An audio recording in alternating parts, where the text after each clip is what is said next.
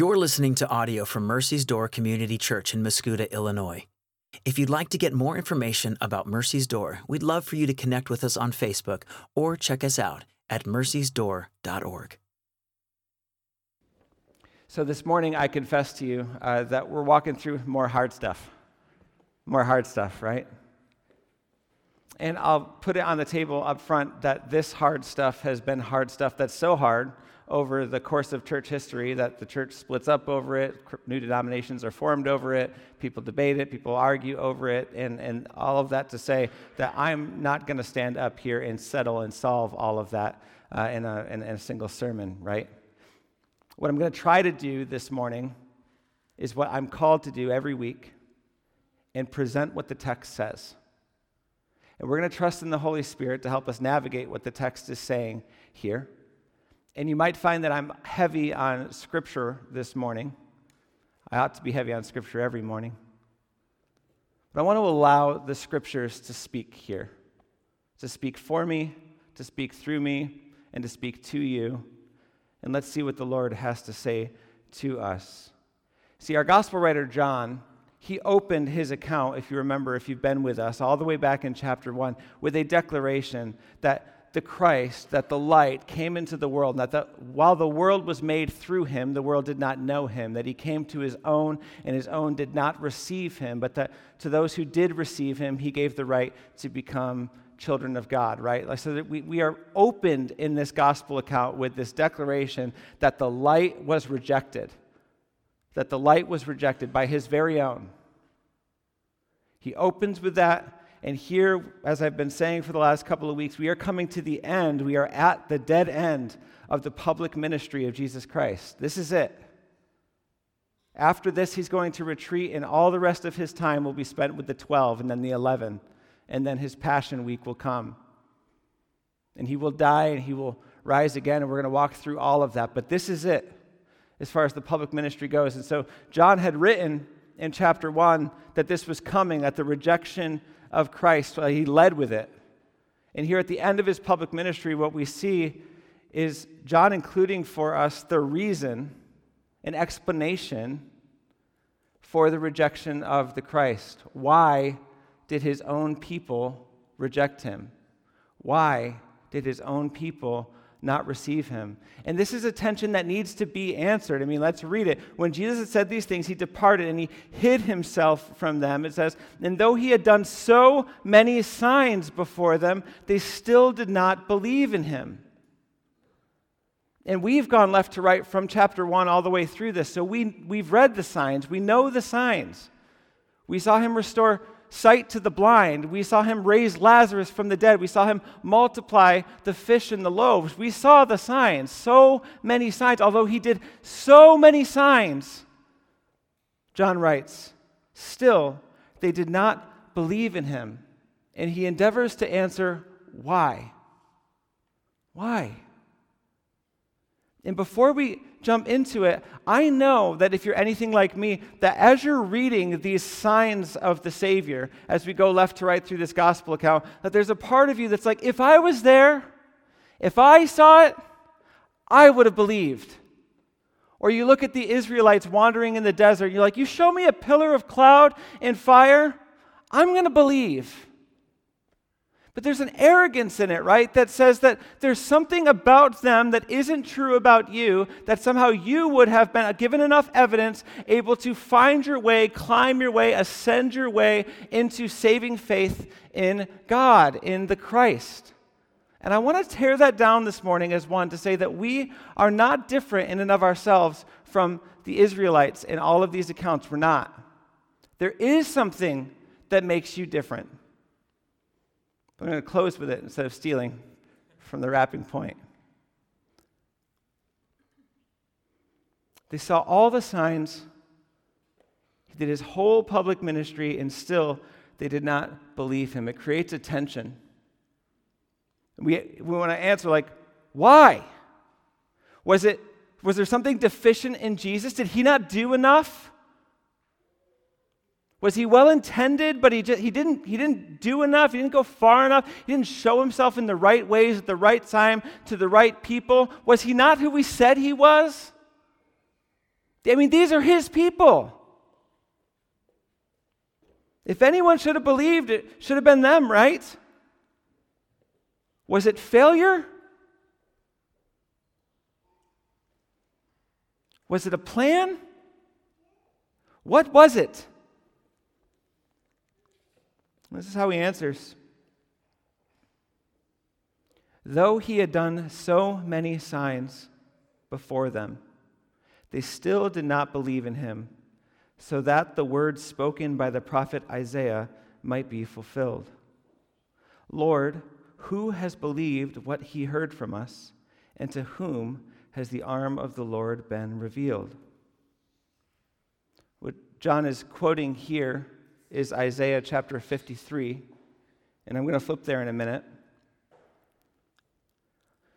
But I kind of want to put you guys in the room back in Luke chapter 2. I'll, I'll, flip there for a second and just read it over you. You guys know the story if, you, um, if your family does like the Christmas readings every year where you kind of read about the birth of Christ.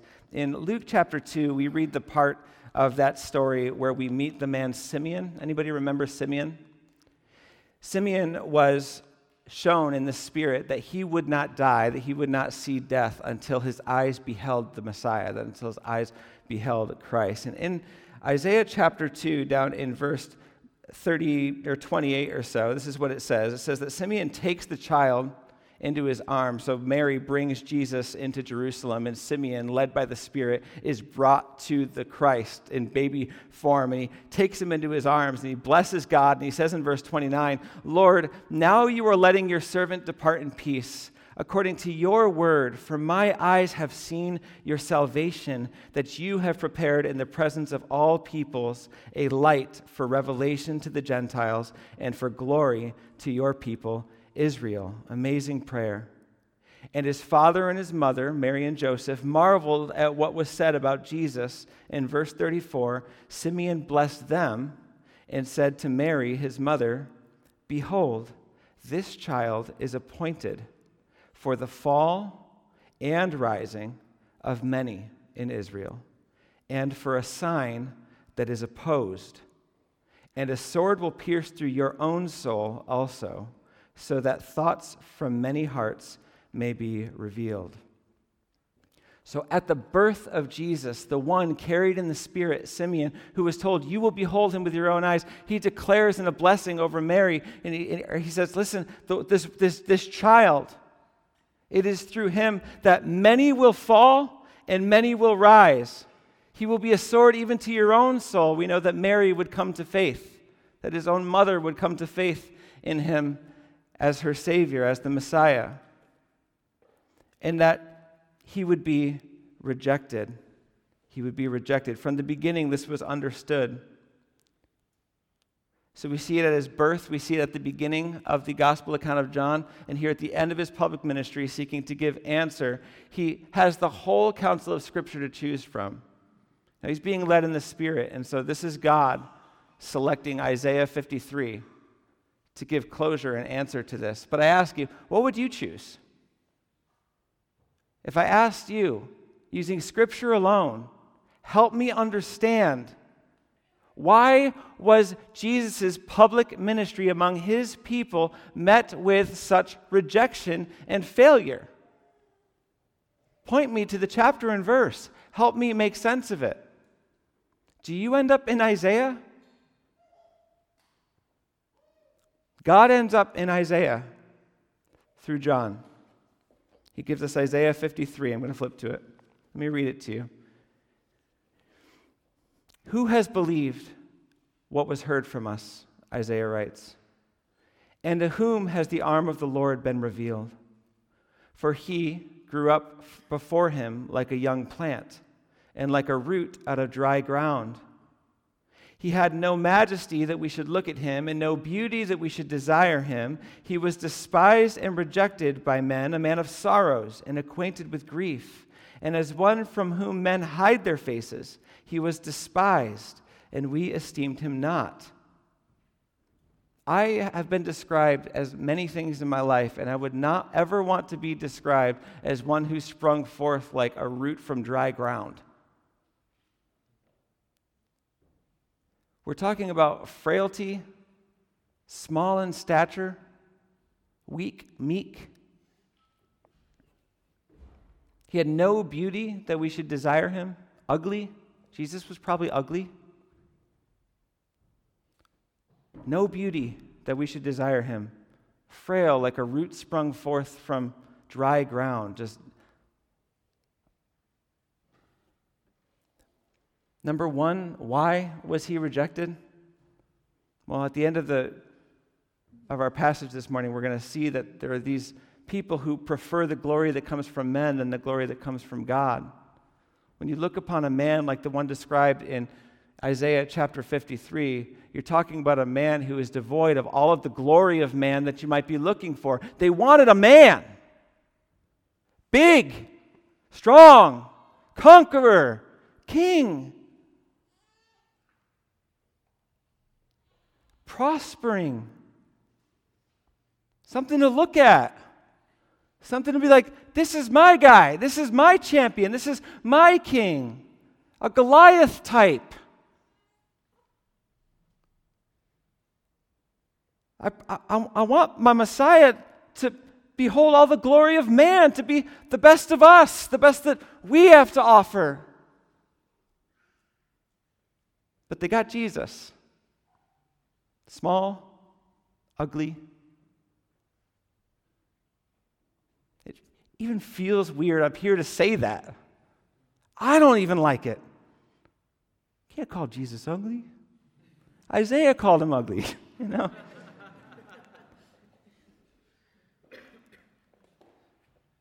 he didn't come wielding any of the things that we ask men to wield before we'll bow to them.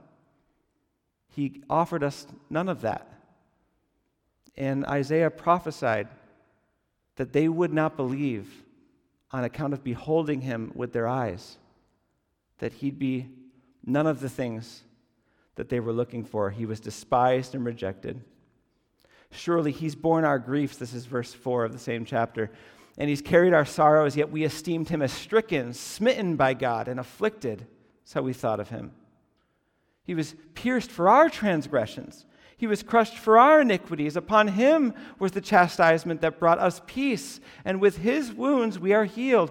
All we, like sheep, have gone astray, and we've turned every one to his own way, and the Lord has laid on him the iniquity of us all. He was oppressed verse 7. And he was afflicted, yet he opened not his mouth, like a lamb that is led to the slaughter, like a sheep that before its shearers is silent. So he opened not his mouth.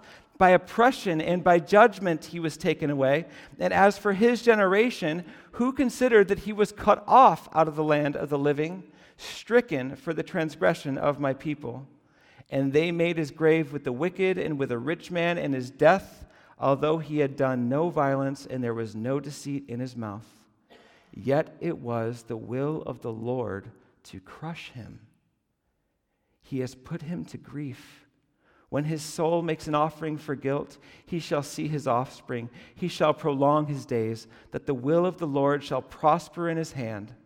Out of the anguish of his soul he shall see and be satisfied. By his knowledge shall the righteous one, my servant, make many to be accounted righteous, and he shall bear their iniquities. Therefore, I will divide him a portion with the many, and he shall divide the spoil with the strong, because he poured out his soul to death and was numbered with the transgressors. Yet he bore the sin of many and makes intercession for the transgressors. Why did the Christ experience such rejection and failure in his public ministry among his very people? Our author in John says, on account that Isaiah 53 would be fulfilled. Because this, because it was written that it would be so. It must be so. It was the will of the Lord to crush him by the hands of his very people. This was the will of the Lord. What? Back to our passage. Therefore, verse 39, they could not believe.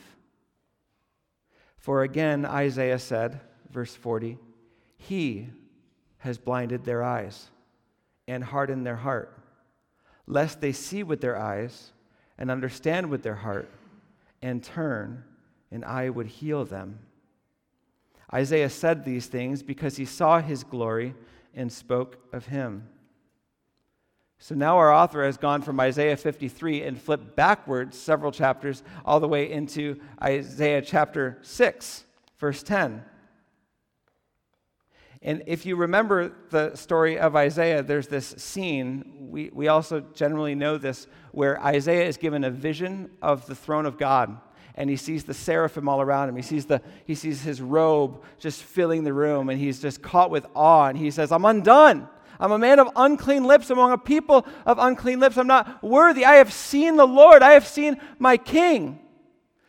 And one of the seraphim takes a, a coal from the altar and he, with some tongs and he puts it upon his lips and he singes his lips and he says that, that your sin has been atoned for and that you have been made righteous. And upon this, the Lord says, Who shall we send to the people? And he says, Well, send me, send me. And God says to him, well, then go and say this to the people hear the message. Keep on hearing, but do not understand.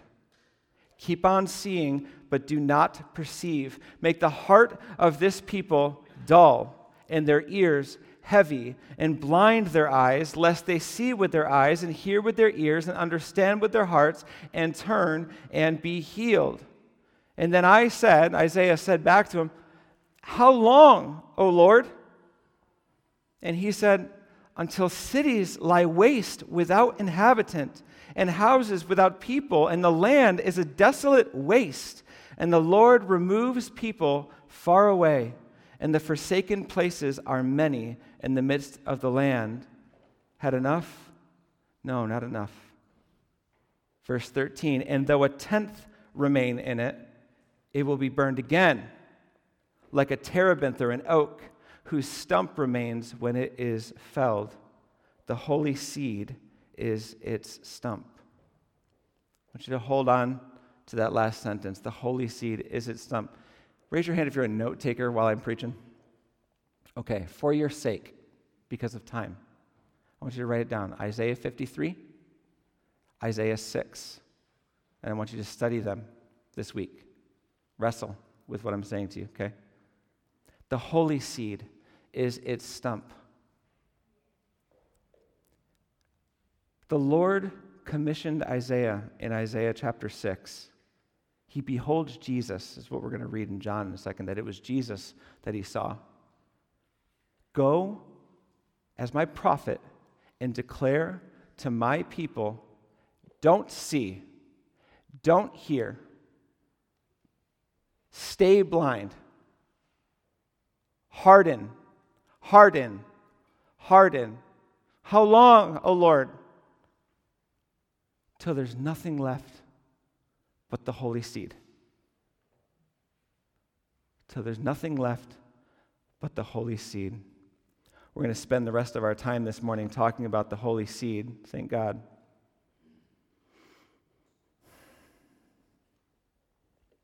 Verse 41 Isaiah said these things because he saw his glory, his being Jesus' glory, and spoke of him, Jesus.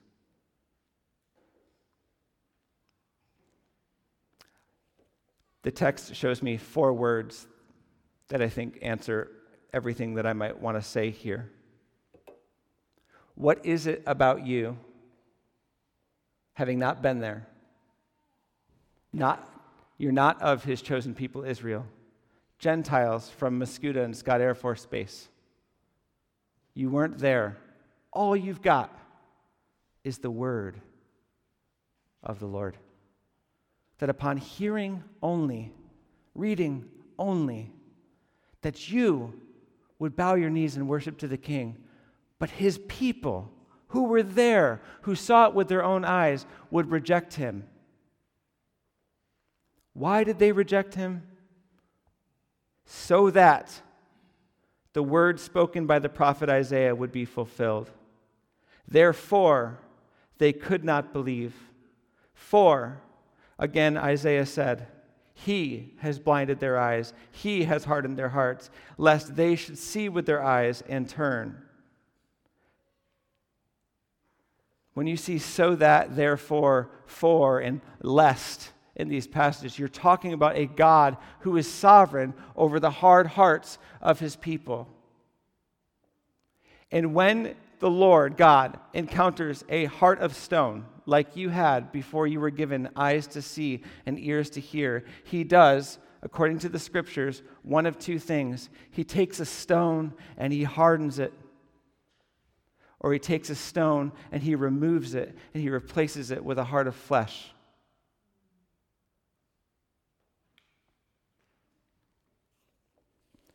To wrestle with this, I'm going to ask for Paul's help.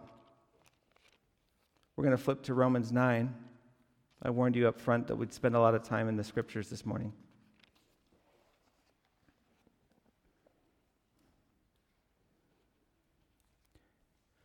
Romans 9, verse 14. I'm going to ask you guys to take your time and read chapters 9, 10, and 11 as your time at home will allow it. Romans 9, verse 14, speaking about this sovereign nature of God over the hardness of a person's heart, Paul writes, What shall we say then? Is there injustice on God's part?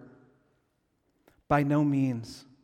For he says to Moses, I will have mercy on whom I have mercy, and I will have compassion on whom I have compassion. So then it depends not on human will or exertion, but on God who has mercy. For the scripture says to Pharaoh, For this very purpose I've raised you up that I might show my power in you, and that my name might be proclaimed in all the earth. So then, he has mercy on whomever he wills, and he hardens whomever he wills. And you will say to me then, Why does he still find fault? For who can resist his will? But who are you, O man, to answer back to God? Will what is molded say to its molder, Why have you made me like this? Has the potter no right over the clay to make out of the same lump one vessel for honorable use and another for dishonorable use? What if God, desiring to show his wrath and to make known his power, has endured with much patience vessels of wrath prepared for destruction, in order to make known the riches of his glory for vessels of mercy, which he has prepared beforehand for glory, even us? whom he has called, not from the Jews only, but also from the Gentiles, as indeed he says in Hosea, quote, those who were not my people, he's talking about you, I will call my people, and her who was not beloved, I will call beloved. And in the very place where it was said to them, You are not my people, there they will be called sons of the living God. And Isaiah cries out concerning Israel Though the number of the sons of Israel be as the sand of the sea, only a remnant of them will be saved. This is the stump. For the Lord will carry out his sentence upon the earth fully and without delay. As Isaiah predicted, quote, if the Lord of hosts had not left us offspring, we would have been like Sodom and become like Gomorrah. So, what we read here is that leaving the stump, the holy seed, in other words, sparing a one when none are worthy, is the very mercy of God. We don't charge him over those who remain in their hardness. We worship him that anyone would be spared. That he would not leave his remnant like Sodom and Gomorrah and utterly eliminate them from the face of the earth like the great flood. But that with patient and enduring steadfast love that he would search the earth and apply the blood of Christ to a remnant that he would give to the Son as a gift to magnify his glory. What shall we say then, continuing our passage, that Gentiles who did not pursue righteousness have attained it? That is a righteousness that is by faith. But that Israel, who pursued a law that would lead to righteousness did not succeed in reaching that law. Why? Because they did not pursue it by faith, but as if it were based on works. They've stumbled over the stumbling stone, as it is written, quote, Behold, I am laying in Zion a stone of stumbling and a rock of offense, and whoever believes in him will not be put to shame. Jesus is the stumbling block. They staggered in their stupor away from him because of the hardness of their hearts. But whoever believes in him will not be put to shame. Skipping ahead to chapter 10, verse 18. You're going to read the whole chapter at home. But I ask, Paul writes, have they not heard? Speaking still of Israel. Indeed, they have. For their voice has gone out to all the earth, and their words to the end of the world. But I ask, did Israel not understand? First, Moses says, I will make you jealous of those who are not a nation. With a foolish nation, I will make you angry. Then Isaiah is so bold as to say, I have been found by those who did not seek me. I have shown myself to those who did not ask for me. But of Israel, he says, All day long I have held out my hands to a disobedient and contrary people. So you are the ones who are not a nation.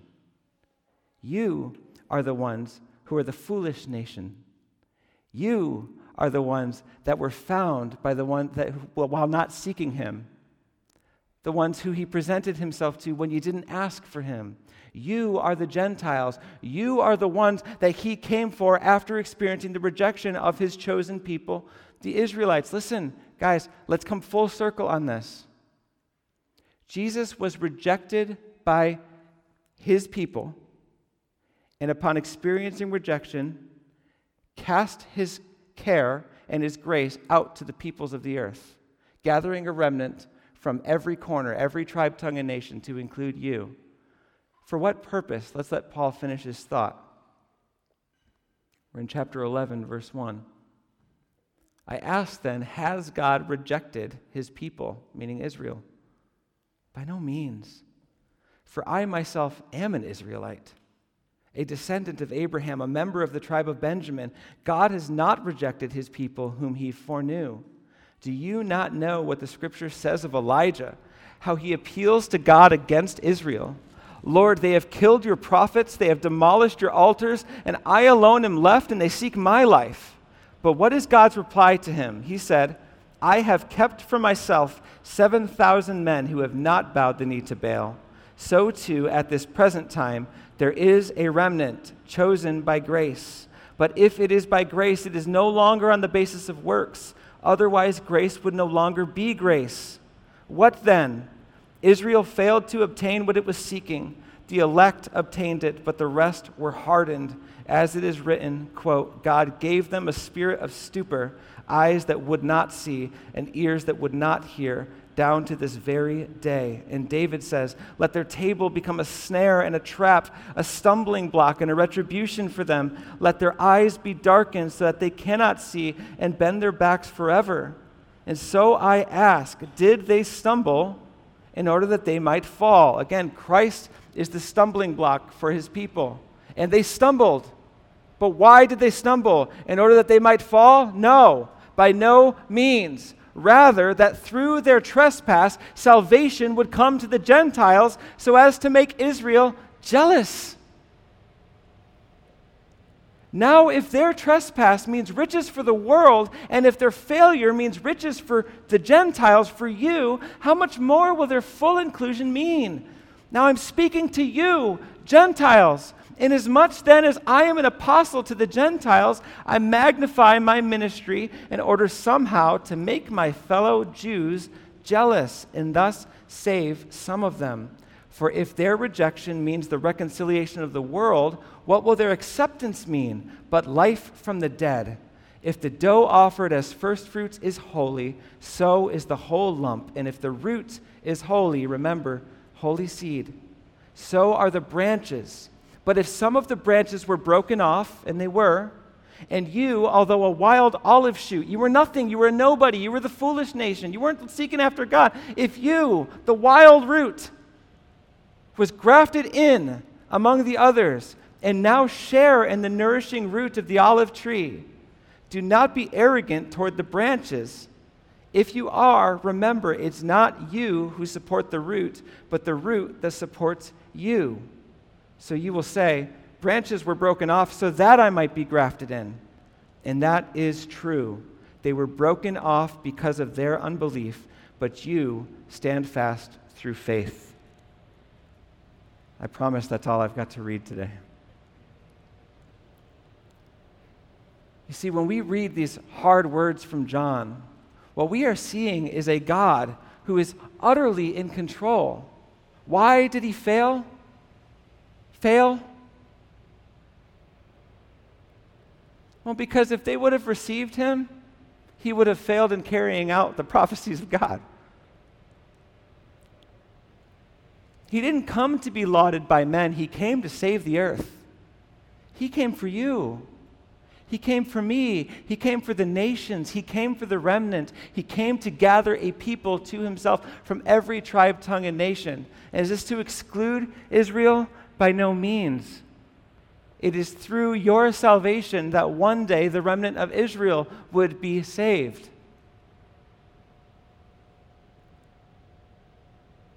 To conclude our text in John, verse 42, chapter 12. Nevertheless, many, even of the authorities, believed in him, but for fear of the Pharisees, they didn't confess it so that they would not be put out of the synagogue, for they loved the glory that comes from man more than the glory that comes from God. I don't know exactly how I want to preach this this morning, to tell you the truth. Everyone I respect is split on the matter. Are we talking about people who had sincere saving faith and then were cowards in expressing it? Or are we talking about people who believed but not with a saving faith? I mean, Satan believes that Jesus is who he says he is. So belief can mean a number of things. But what I know, and I guess what I would give to you guys, is that in John 5, just flipping back one sentence, I said I was done, I'm not done, I guess. John 5, one sentence, verse 41. These are from Jesus' mouth.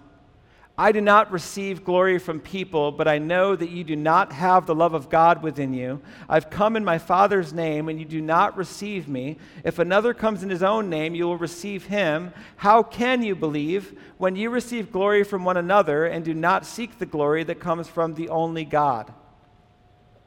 So when I hear that there were these people who kind of quietly believed what was going on, but that they wouldn't confess it. And it, that he tells us that the reason is because they love the glory that comes from man more than the glory that comes from God. I think we're talking about people who did not possess saving faith. We're talking about people of whom Jesus said, How can you believe?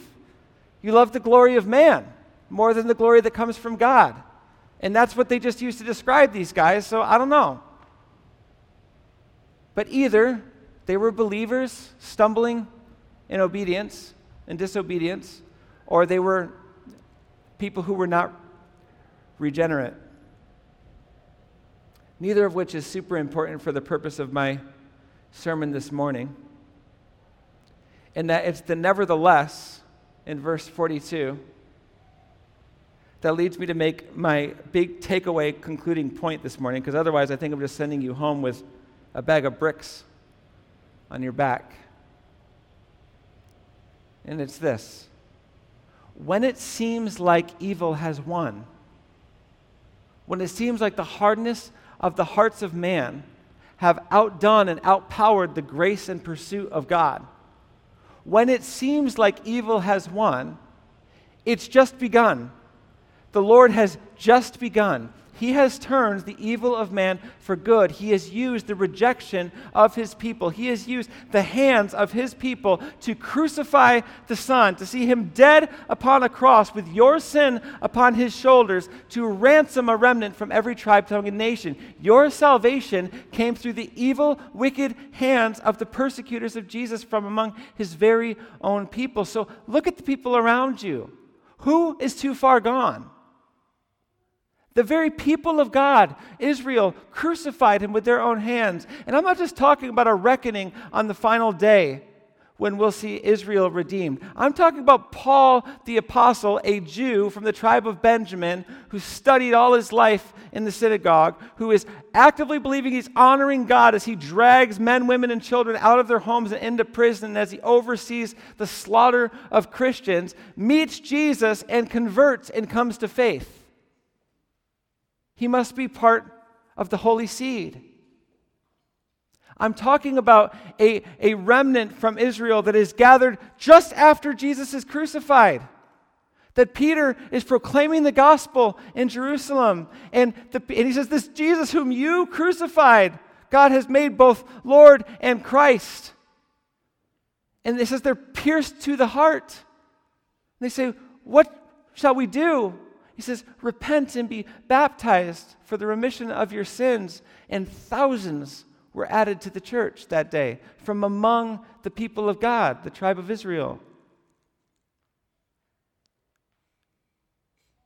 He kept their hearts hard that they would follow through with the plan.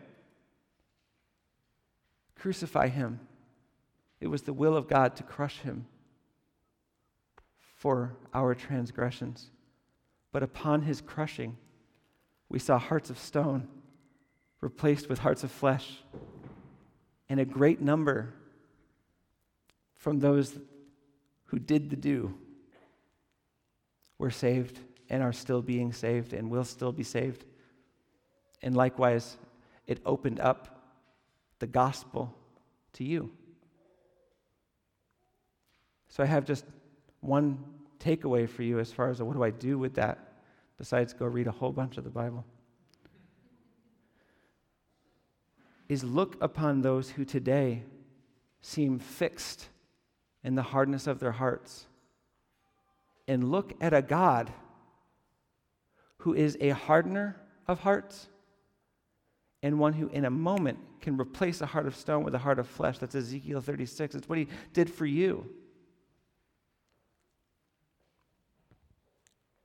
And it's the gospel that is the power of salvation for those who will believe. If you weren't too far gone, if Paul wasn't too far gone, if those who crucified Jesus were not too far gone, then any heart of stone can be replaced with a heart of flesh if the Father wills it. And you've been given the charge of declaring the gospel to the ends of the earth that we might see the remnant emerge, that holy seed sprout. Two weeks ago, I preached a message for you guys where Jesus said, Unless a grain of wheat falls into the ground and dies, it remains alone. But if he dies, he bears much fruit. This is the holy seed. This is the stump of Israel. This is the remnant from among the Gentiles. You are the fruit, circling back around.